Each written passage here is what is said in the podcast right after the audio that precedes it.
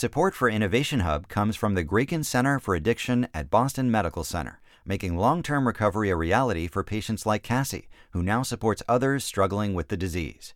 You can see Cassie's story and learn more at bmcaddiction.org.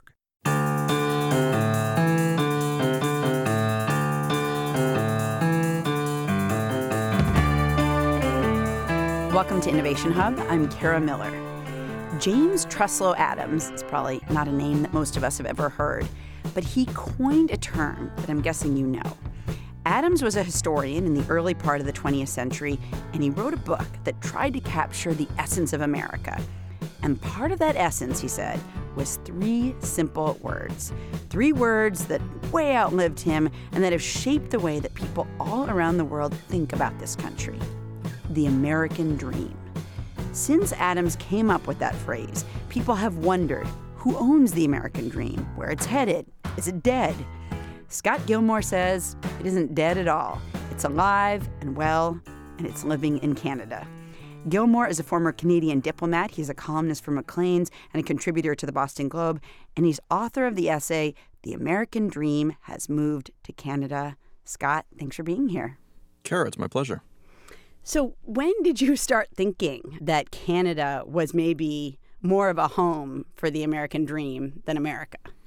Well, it was very recently. Um, my family has deep American roots. My parents live in the states. My my brother works in the in the states. I have worked back and forth in New York for years, and I have always seen America as being the American dream.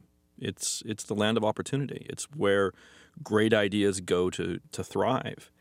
And then we had this strange thing happen in Canada over, uh, over the last few months, which is we've got refugees arriving on our southern border, Hmm.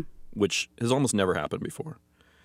And they're either refugees who have already arrived in the United States and now are feeling threatened and have decided to try their luck in Canada. They feel they might be safer there.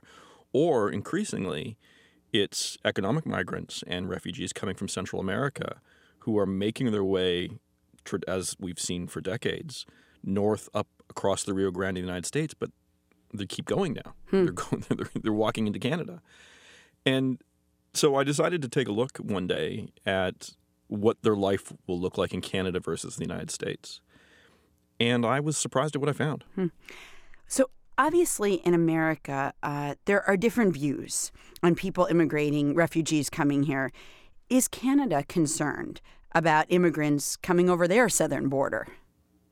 There's a debate in Canada, but the level of concern is much lower than what you see in the United States or in Europe. And what makes that particularly interesting is that I think in the United States right now, 11% of the population is foreign born. In Canada, it's 20%. Um, and it's the same when you compare Canada to, to Europe. We have far more foreign born citizens uh, or, or non citizens in Canada than, than most other countries. And yet, we're much, much more accepting of the idea of taking in newcomers and refugees and asylum seekers and immigrants. Canada has set up a system uh, where you have two types of refugees, basically. You have refugees that are accepted by the government, and then you have refugees that are sponsored by Canadian citizens. So if you get five people together, you can sponsor somebody from Syria to come to Canada, and you're responsible at that point to make sure that you know that they know that they buy their winter clothes, that they set up a bank account, and that. And what we found is that with the the refugees that are coming in under the government program, um, they're they're being looked after. The Canadian welfare system, to the extent that it that it's needed, is used, and they have a relatively difficult time as newcomers integrating. A Um, relatively not- difficult time.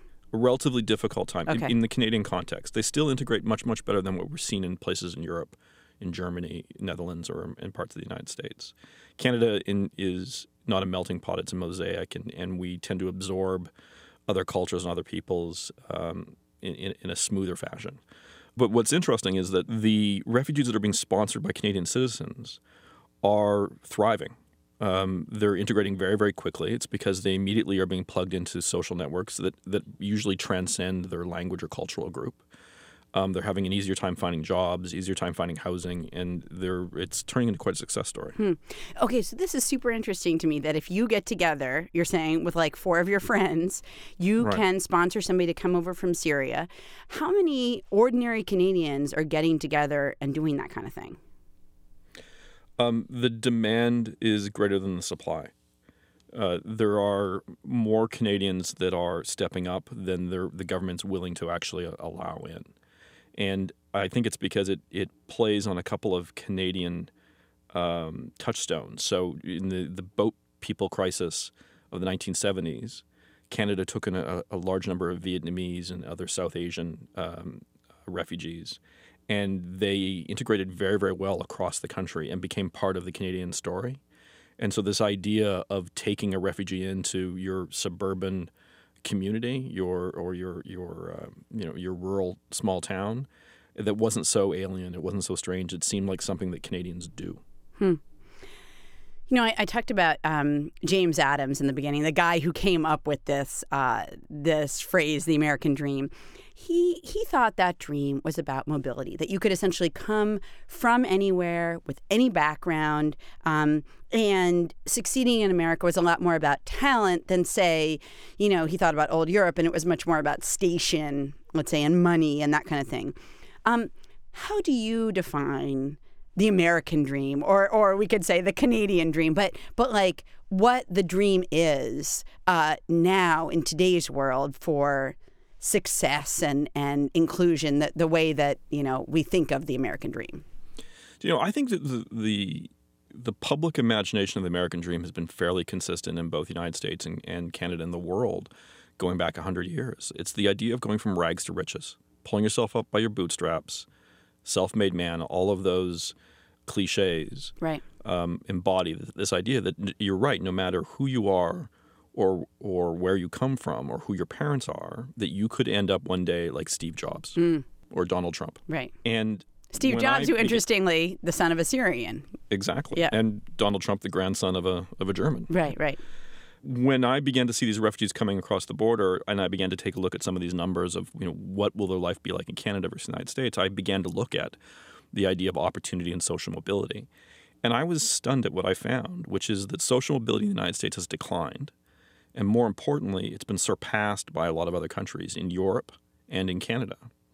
So right now, if you're living or born into the poorest quintile, the, the poorest one fifth of the population, you're twice as likely to make it to the top of the of the food chain to become the, the top quintile for wealth in Canada than you are in the United States. Huh. And similarly, the correlation between the income that your parents make and the income that you eventually make is twice as strong in the United States as it is in Canada. Hmm.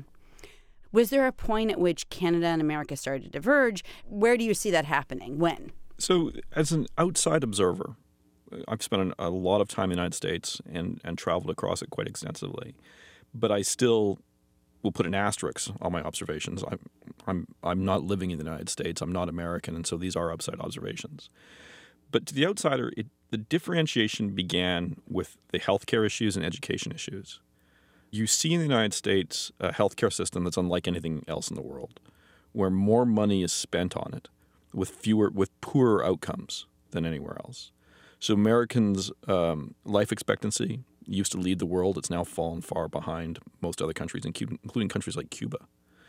The cost of your education, this used to be the great leveler in the United States. Now, education comes with very, very high costs. And so, from my perspective, what you're seeing in the United States is that there are some systemic issues that are making it more and more difficult for the poor to succeed. Because whether it's healthcare costs that are bankrupting somebody who's living on thirty-five thousand dollars a year and breaks their leg, and and that alone prevents them from making their mortgage payments, hmm. Or their inability to put their kid into a good school because they simply can't get the student loans or they can't carry the tuition costs. That has a huge impact, I think, on the overall health of the society. You're listening to Innovation Hub. I'm Kara Miller, and I'm talking with Scott Gilmore, a former Canadian diplomat and author of the column The American Dream Has Moved to Canada. Do you think that there are particular policies that Canada has enacted over the last few decades, say, um, and it can be more recent if you want, um, that you think were ha- have paid off in a way that um, hasn't allowed it to, you know, in your words, kind of capture the American dream maybe a little bit more than, than America has? Well, for example, Canada has a very conservative banking regulatory system. And as a result, it's much more difficult for our banks to issue subprime loans.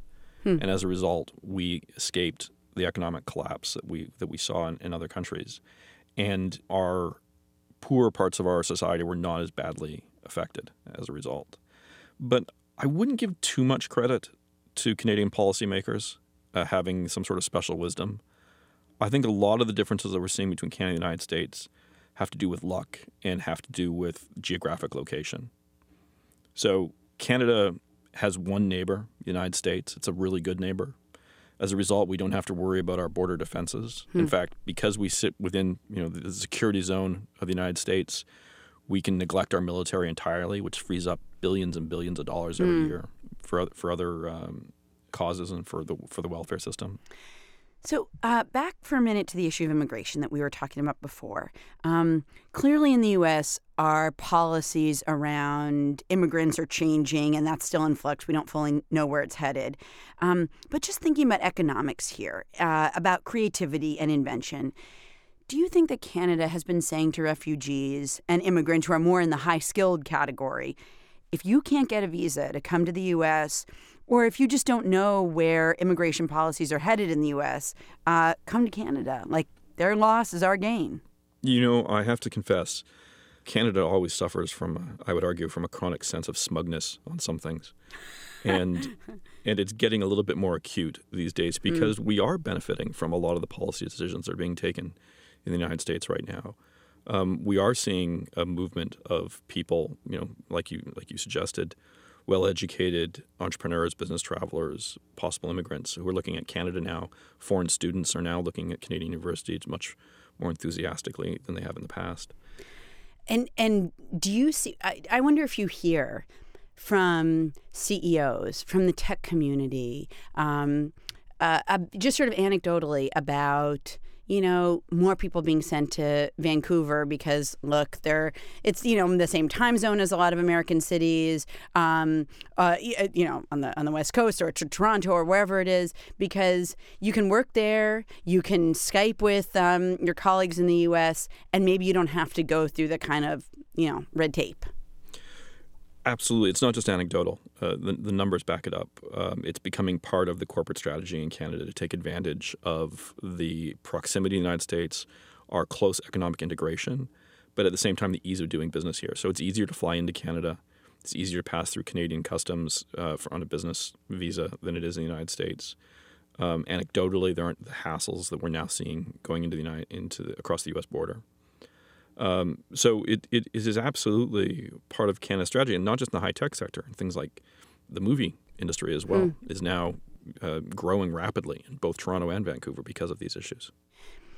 Does our uh, 2016 election factor into your thinking on this, or is the, this issue of the American dream maybe migrating north is that something that is occurring on a much longer, bigger timescale? Well, it, it was the election that, that provoked me into thinking about this and into looking into the numbers. And and because of that, I discovered that home ownership is higher in Canada, education rates are higher, the the costs of education are lower, life expectancies are longer, vacation time is longer in Canada. It goes on and on and on. Life, liberty, and the pursuit of happiness is much easier achieved objectively now in Canada, the United States. But those numbers did not change on the day of the election. Some of these represent trends that go back 40, 50, 60 years. And so I think the United States has done a very, very good job of marketing the American dream, much more so than Canada has in, in even coining the phrase the Canadian dream.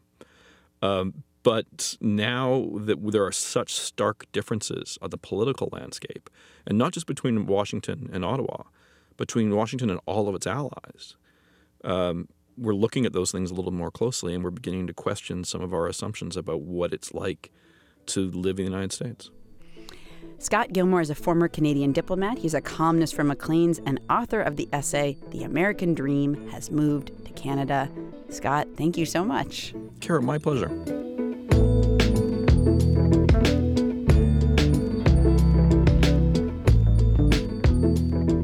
Scott mentioned some stats that may not make the US look so great up against Canada.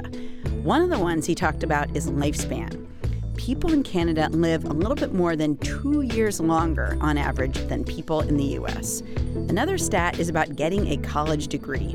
57% of young adults in Canada have gotten a college degree. In the US, the number is 14 percentage points lower, 43%.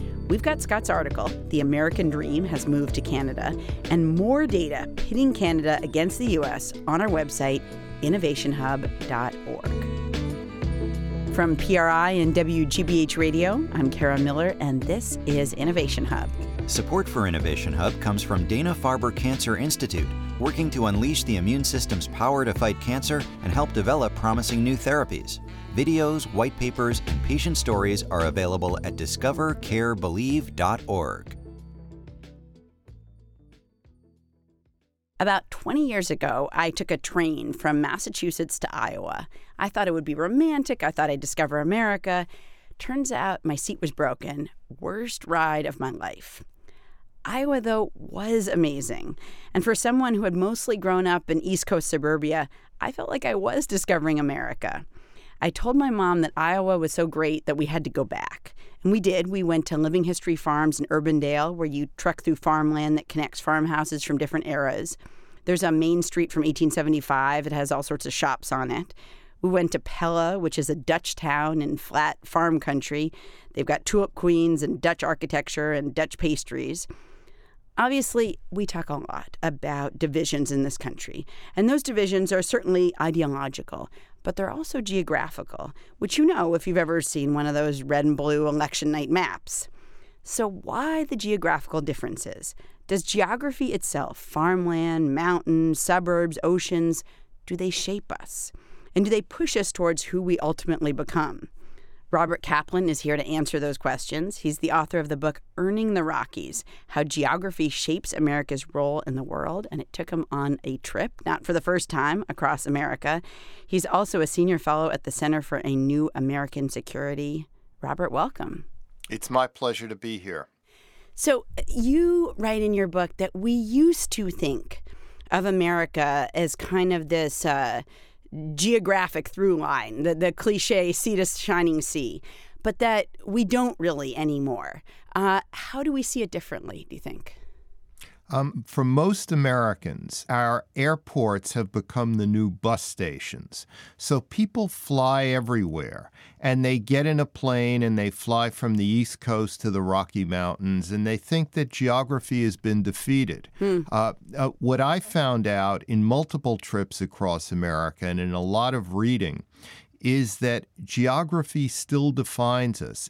For instance, did you know that America has more miles of navigable inland waterways than much of the rest of the world combined? I did not. And it's that river system and that river system and how it's laid out uh, uh, across the Midwest is what made America a great power originally in the 19th century. Hmm. And, you know, if you live in Nebraska or Iowa or Wyoming, your attitude towards foreign affairs, towards America's role in the world, can be very different. And there hmm. are a lot of reasons for it, but one of them is geographical. Hmm. So, obviously, uh, a lot of the issues that we think the most about as a country, that we debate about, abortion, climate change, immigration. We think of those things as things that exist in our heads, right? You know, how you think about climate change is that's in your head. That's not a physical thing. Um, but do you think that there are places that people live that actually have these kind of subtle influences in terms of thinking about whether it's foreign policy or domestic policy or whatever it is that like influences how they think about these issues that you could think of as like, oh, but these are just ideas. These aren't physical things.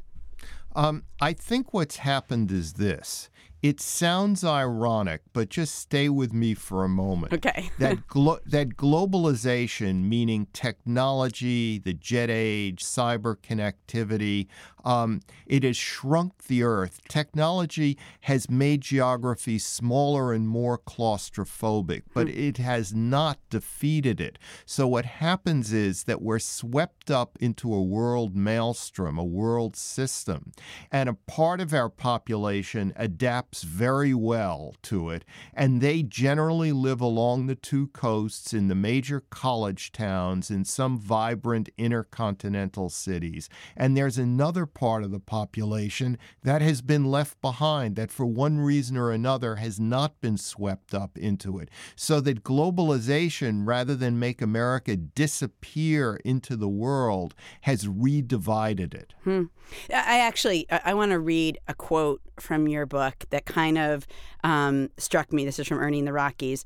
Uh, so you write about millions of people, and here's a quote who feel their way of life is being endangered and fear being economically left behind in this new world of slim people on low carb diets with stylish clothes, a world where both skin tone and sexual orientation are not singular but multiple and celebrated for that. So, talk about that gap that you perceived and, um, and, and you know, the implications of it.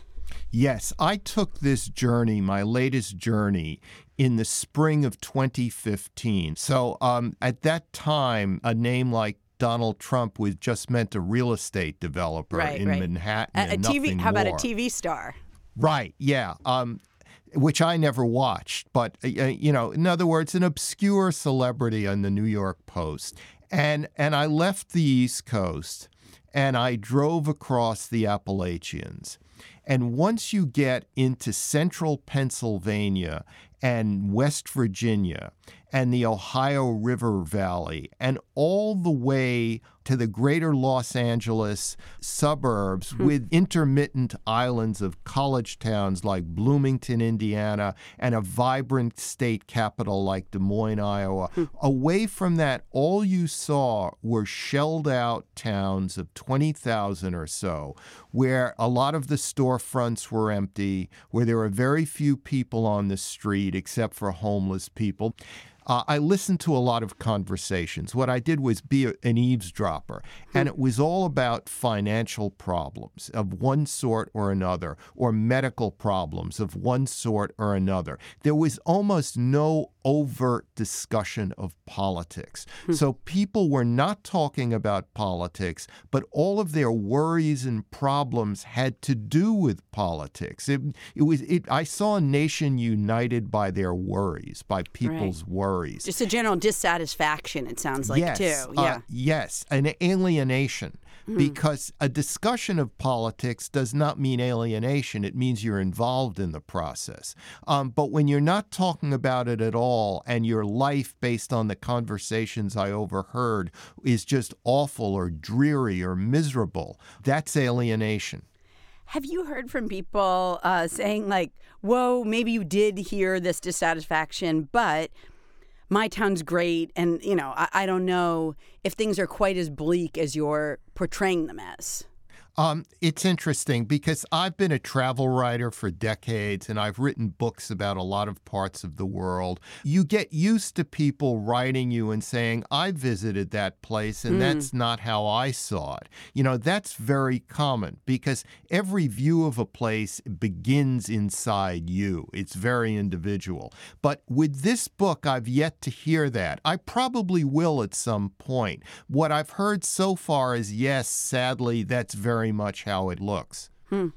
You know, you talked about um, that things started to be different in some ways when you crossed the Appalachians. And um, I wonder why like why are the appalachians a dividing line um you know why why did you sense it sounds like such a different feeling in the middle of the country Uh, yes, but it's more complex than that. For instance, uh, take Missouri. Um, if you went into, you know, the wealthy suburbs of St. Louis or much of Kansas City, people were part of a globalized world. They were not alienated. They were what you would call liberal. But yet Missouri was carried substantially by the Republicans in the recent election because between the big cities, you entered another America. So it's a rural urban divide. It's a coast interior divide. It's a college town, not college town divide. Hmm. And, and and in the center of the country, because of the vast spaces in between towns, remember, this country is really divided between east of the 100th meridian, west of the 100th meridian. The 100th meridian runs down the center of the Dakotas, Nebraska, Kansas, Oklahoma, and Texas. Hmm. East of that, you've got a lot of water. West of that, you're in a semi desert. And so the towns are less, the highways are less, the railroad tracks are less. And in those places, you know, the outside world, Europe, Asia, does not seem real. It does not seem substantial to you. I'm Kara Miller. You're listening to Innovation Hub. I'm talking with Robert Kaplan, author of the book Earning the Rockies How Geography Shapes America's Role in the World. Um, when you look at America and you compare it to its counterparts, you've you've been a foreign correspondent. You've uh, thought spent a lot of your life thinking about actually other countries and and foreign conflicts and that sort of thing. Um, how do you feel like we are different from other countries in terms of how geography has shaped us. We are obviously a lot more isolated than many places. You know, think about a place like Germany. I mean, they're just smack dab in the middle of a ton of countries. Um, and like, how does that play out in our politics?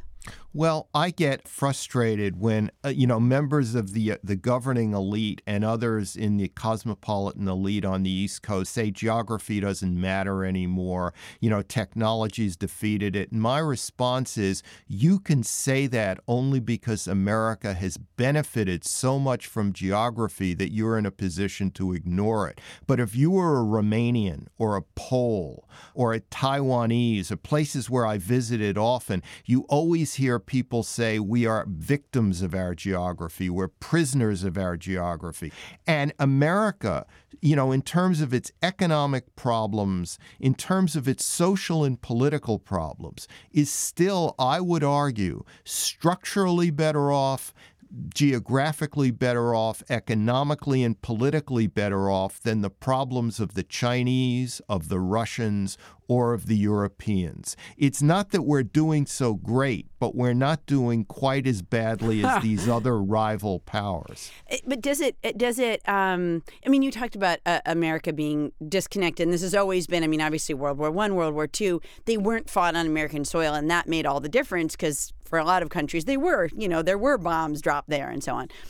Um, it, is that bad in a way too though because as much as we've talked about refugees and you know they are not pouring over our borders from Syria in the same way, uh, or from different countries in the Middle East, you know, as sort of uh, coming out of the Arab Spring. Um, that is not happening to us in the same way that it's happening, Absolutely. let's say, to Europe, right? I mean, Europe is real. You I mean, you know, you can close your eyes, but you can't make it go away. Exactly. Americans are a naive people because of their geography. Every rival power, Japan, every place in Europe, Russia, China, had their urban infrastructures, their industrial infrastructures decimated to the ground during World War II, and we were untouched. Right. Europeans have throngs of refugees pouring in, not just from the war torn Middle East, but from sub Saharan Africa mm. because Europe is so close to it, Right. it's so proximate. The Chinese are terrified of trying to change the North Korean regime because if there was regime collapse in North Korea, two million North Koreans would rush over the Yalu River into northeastern China. Um, so America can talk just very flippantly about we need a better regime in North Korea because if there was a regime collapse, it would not affect us to the degree that it would affect the Chinese. And also, Americans are upset about the Mexican border, about illegal immigration.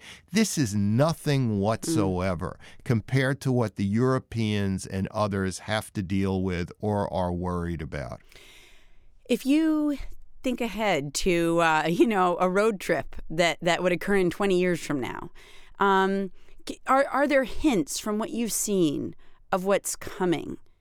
The very limitation of water will make it impossible for, say, Nebraska, Wyoming, Utah to suddenly be all urbanized. That's never going to happen.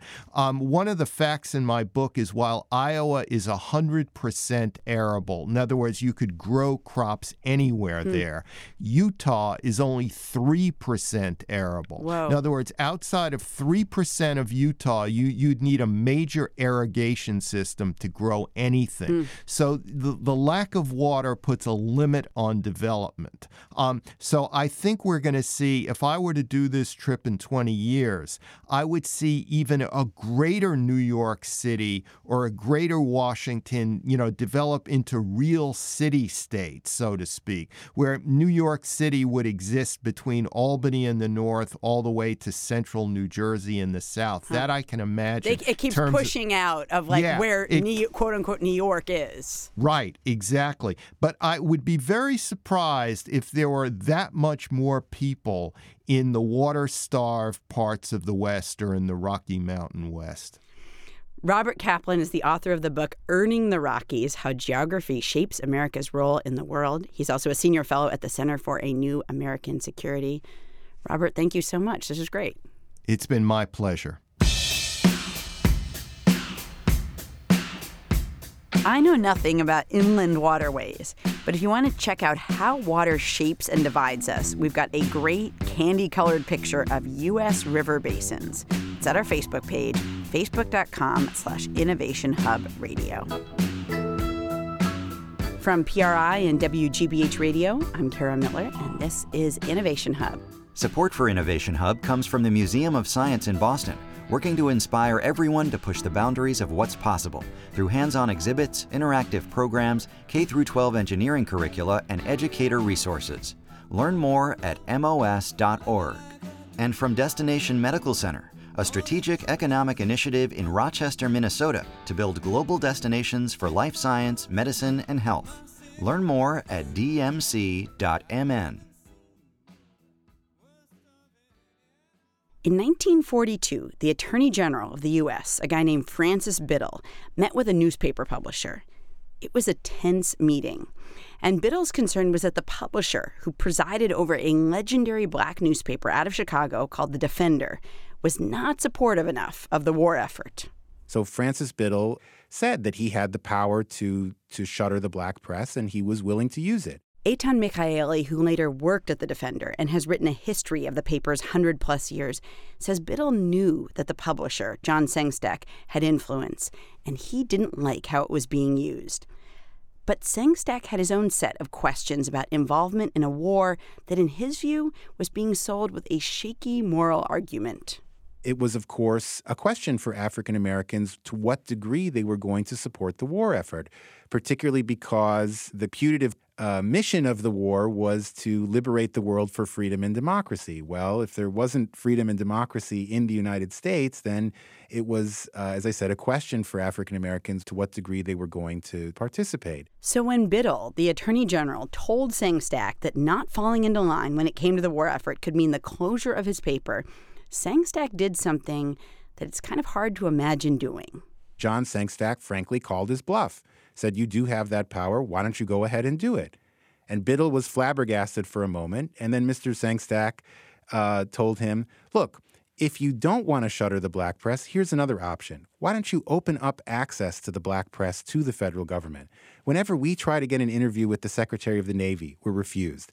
Whenever we try to get information from anywhere in the military, we're refused. Whenever we try to get information from the White House, we're refused. What do you expect us to print when we don't have your side of the story? If you want your side of the story in the newspaper, you have to give us your side of the story. And Francis Biddle, being a relatively open minded person for his era, saw the logic and was uh, persuaded by Mr. Sengstacke and actually became an ally uh, with Mr. Sengstacke to get more access to the black press um, to the Roosevelt administration. That power, the power to change policy, to open up the White House press corps to black reporters, that came from a paper that had already exerted tremendous power. Michaeli argues in his book, The Defender, how the legendary black newspaper changed America, that by the 1940s, the paper had altered the demographics of America itself.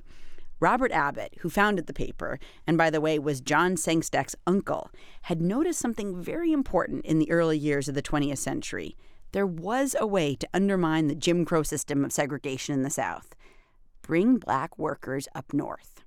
Seven million people moved out of the South during the Great Migration, which shaped culture, the economy, politics. Convincing people to move, though, meant that the Defender had to be distributed in the South.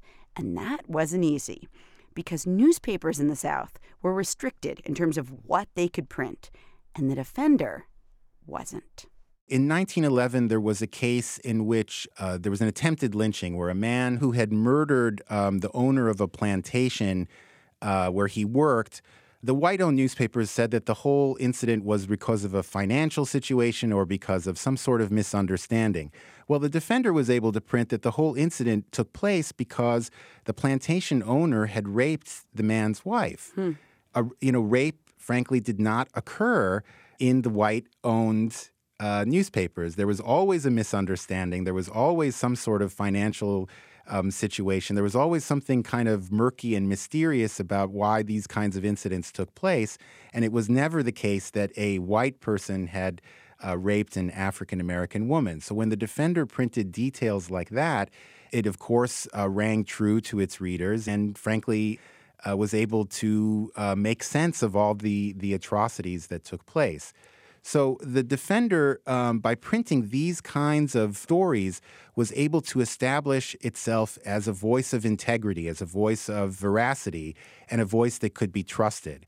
When then the editorial side of the newspaper began to tell people, you should come to the North, people listened because they trusted what was there on the news page. Was there ever a time when people in the South or in the North said, listen, I mean, this paper is getting too honest, frankly, about what's happening. We've got to shut it down. Oh, there were multiple efforts to shutter the defender throughout the South. Um, the incident that I mentioned in 1911, in that case, the Southern uh, authorities from from the town that was being reported on, it was the town of Washington, Georgia, uh, were so upset that the defender um, printed the truth about what had happened that they said that uh, if what the defender has printed, and this is the Atlanta, they reported in the Atlanta Constitution and the Atlanta, Georgia, and, and News, hmm. um, and they reported that the people of these of the town of Washington, Georgia, were so upset by by what they had read in the defender, and they said that if if what the defender wrote was true, this was uh, a strike against the honor and integrity of the entire South, the entire white South. Hmm. So as a result, they sent Pinkerton detectives up to Chicago to arrest Robert Abbott. But by this time, the, the community in Chicago, the African American community in Chicago, was 40,000 people strong.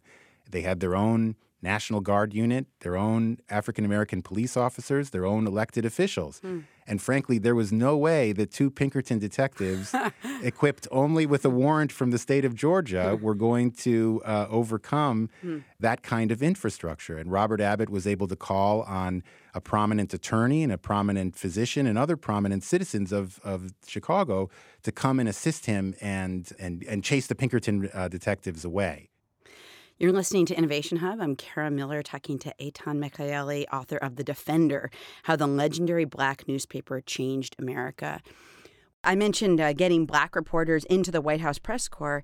It was not long before The Defender was taking on very big national issues like integrating the military. And that wasn't just important uh, for the military, but it was kind of this cultural marker for all sorts of integration that was uh, yet to come.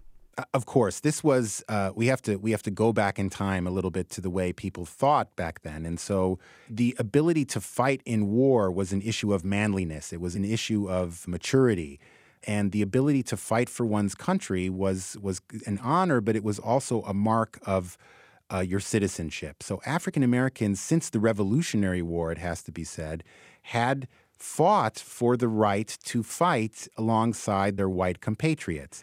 There were segregated African American units, usually led by white officers. And in 1948, with Harry Truman running for his first term as the elected president of the United States, uh, Harry Truman came to John Sengstacke and asked for his endorsement. And Mr. Sengstacke was in a very strong position to say, well, if you want the support of the black press and in particular the Chicago Defender, you're going to have to do something dramatic to win over African American voters. And that dramatic action was determined to be, or Mr. Sengstacke determined that to be, an executive order to integrate the U.S. Armed Forces, mm. which President Truman did issue just a few weeks before the election. And he also created a commission to effect the integration of the armed forces and made Mr. Sengstacke a member of that commission.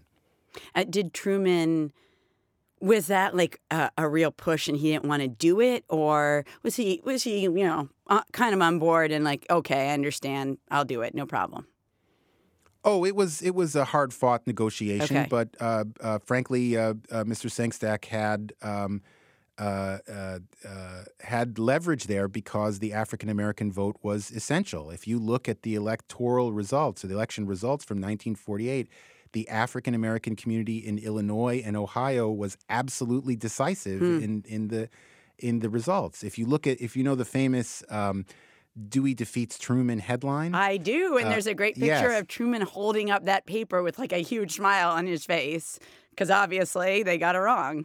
Well, that's right. And now that was a copy of the Chicago Tribune. And while unfortunate, the editor of the Tribune that that had to make a decision that evening as, mm. as his deadline was approaching. He looked at the the exit polls. He looked at the initial uh, results of, of uh, the, the polls that were coming in. And he said, well, unless the African American community comes out in unprecedented numbers for Harry Truman, which seemed unlikely com- as compared with Franklin Roosevelt, there's no way that, that, uh, the Truman can win Illinois. And if he loses Illinois, he won't win the country. Hmm. So the, the Tribune editor made what, what I would describe as an educated guess um, the one piece of information that he did not have was that John Sengstacke and Congressman Bill Dawson, the the uh, then one of two African American congressmen in the United States, had spent weeks before the election barnstorming around the country to try to uh, uh, uh, generate enthusiasm among African American voters. So that unprecedented turnout for Truman from uh, the African American community was very much the result mm. of, of John Sengstacke's direct efforts, which the editor of the Tribune um, uh, was not privy to. Mm. So I don't want to talk about the defender without mentioning uh, Barack Obama. Uh, you okay. write about Obama walking into the offices of this newspaper. He's hmm. running for the House of Representatives his suit is worn. People are kind of like, yes. "What's up with this guy?" Um, he does not win the the uh, race for the House of Representatives. In fact, he's crushed. Um, how did this newspaper influence, change, intersect sort of the the career of uh, of, of Barack Obama? So Barack Obama that in that race was a state senator, and he was a state senator who was not from Chicago uh, did not have a, a, history here or a pedigree here. So there was a lot of resentment toward Barack Obama, even um, though he was an elected official. And when he ran for Congress, and this is now in 2000, he ran against Bobby Rush, who was a former Black Panther, yeah. was the one who discovered the bloody and bullet riddled apartment where Fred Hampton uh, had been killed by Chicago police. So Bobby Rush was part of the firmament of Chicago, and it was um, an audacious move, to say the least, uh, for Barack Obama to go after him at that time. That said, the defender looked at Barack Obama, looked at his talents, looked at his accomplishments, such as they were at that point, and said, This is a talented individual. Mm-hmm. This is mm-hmm. a decent person with integrity. And even though he has failed in this race and has done some things that we're not so sure about, we should give him a chance. So, through its editorial pages, the Defender was able to give Barack Obama a stamp of approval and legitimacy that allowed him to build his base in the African American community in Chicago, and such that uh, for Barack Obama, this was the infrastructure that he needed to get to the presidency. I do not think that Barack Obama could have become president from any other state. Hmm. So, here you've written I'm going to say a 600 page book yes. about a uh, about a, a black newspaper that was really important in sort of shifting the demography of the country, as you said, making these political deals that changed history. Um, but we are also at this moment where every kind of newspaper uh, is very often down on their luck. Uh, we've seen uh, pretty big newspapers, regional newspapers, shut down um, in recent years. Um, what is happening to black owned newspapers, to these sort of voices of the community? Are they moving somewhere else? Are they still read? What's happening? Well, African American newspapers have always had to be sustainable. They frankly never have received the support of white advertisers or uh, white business owners in, in other ways. And so they've had to depend in large proportion on their readership and on their communities to support the newspapers. Hmm.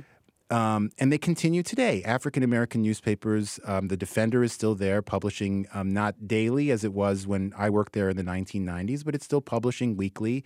And it still punches well above its weight, I would say, as a publication that is not just representative of one community within Chicago, um, but is representative really of an entire cause and history within the United States, within America. Hmm. And so the Defender and the Black Press will continue um, to persist and exist in that way as a voice of conscience, as a voice of counter propaganda to what's going on in the mainstream press and, and in other media. And, and you, said, you think this will, you think the Defender and other papers will continue on and not necessarily fold the way that sort of you know general newspapers, regional newspapers have.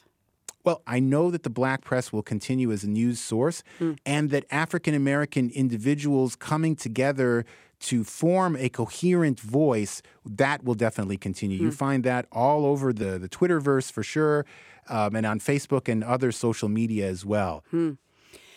So, finally, what was it like for you to work at this paper, not as an African American? Here you are right. working at this really important historical paper that you clearly fell in love with, wrote a big book about, spent years researching. Did it feel odd? Explain to me what that was like for you.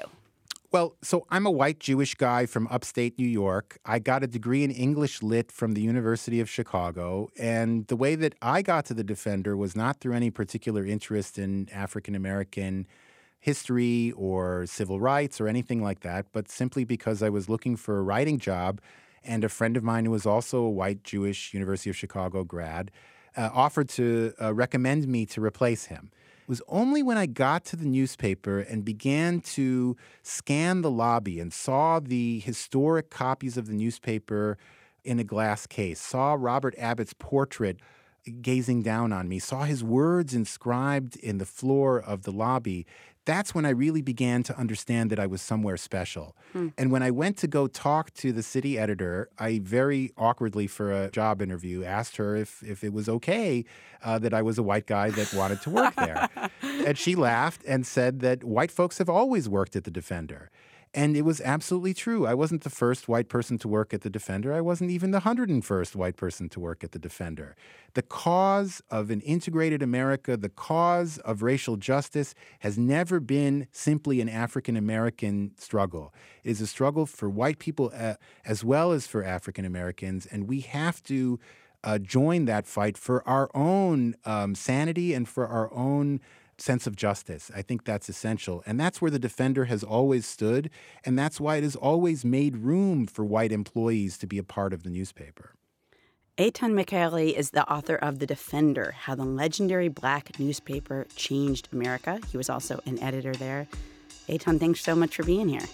Thank you so much for having me.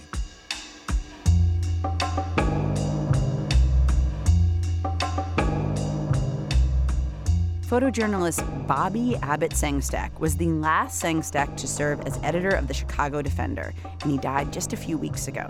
You can check out some of his photographs online at innovationhub.org.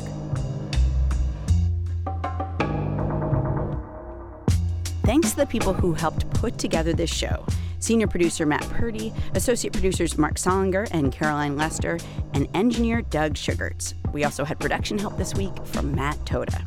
You can always grab our podcast in iTunes or on SoundCloud or wherever you like to get your podcasts. From PRI and WGBH Radio, I'm Kara Miller, and this is Innovation Hub. Innovation Hub is sponsored by Dana Farber Cancer Institute. Discover, care, believe and by the Museum of Science in Boston, working to push the boundaries of what's possible. PRI, Public Radio International.